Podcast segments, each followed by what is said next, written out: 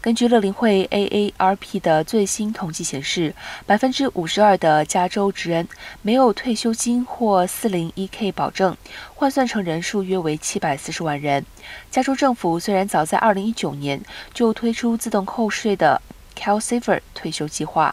帮十八至六十四岁有工作的人自动存退休金，但很多人不知道，目前仅有三十八万四千人开设了 CalSaver 账户。州府计划强制五人以上的公司在二零二三年六月前替员工加入，五人以内的期限则是二零二五年十二月。CalSavers 的目的也就是帮这些流动性高、只领基本工资的人群存退休金，每个月从薪资扣百分之五作为退休准备金，但是劳工可以自行提高或退出。